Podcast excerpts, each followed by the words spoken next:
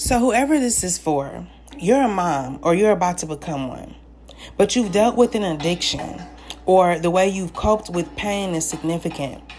Um, I feel like you may drink or do something when you feel really overburdened, but there's something that has been weighing on you. Something to do with you not feeling like you're enough or missing something or feeling incomplete in a sense.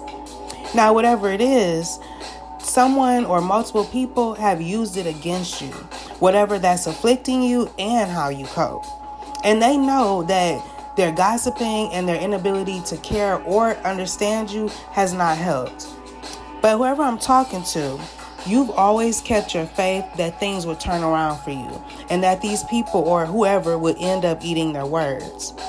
But there's about to be a gift from God, the universe, spirit, whatever you refer to the divine as, that you're about to receive. Also, the person that this message is for, you're an amazing mother, or you will be when you become one.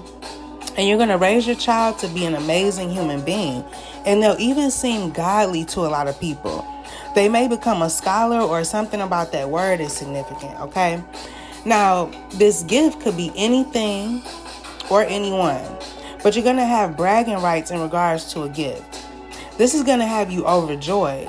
Okay, I'm getting that your mouth will boast over your enemies, but you're being urged not to do that because it's also important for you to know that your actions and deeds are why the divine is gifting you. So don't be proud and arrogant. Know that God sees and has always seen the times that you've stumbled. But it's also the God in you that gave you so much strength, okay? So, yes, you are about to be exalted, but remember to be humble. You've inherited a throne of honor. And the people that judged you, talked about you, even physically and emotionally hurt you, caused you mental confusion and stress, all while your actions were pure and while you never had intentions of hurting, lying, or had bad motives towards these people. Okay, they're about to see what happens when they treat a good person like that.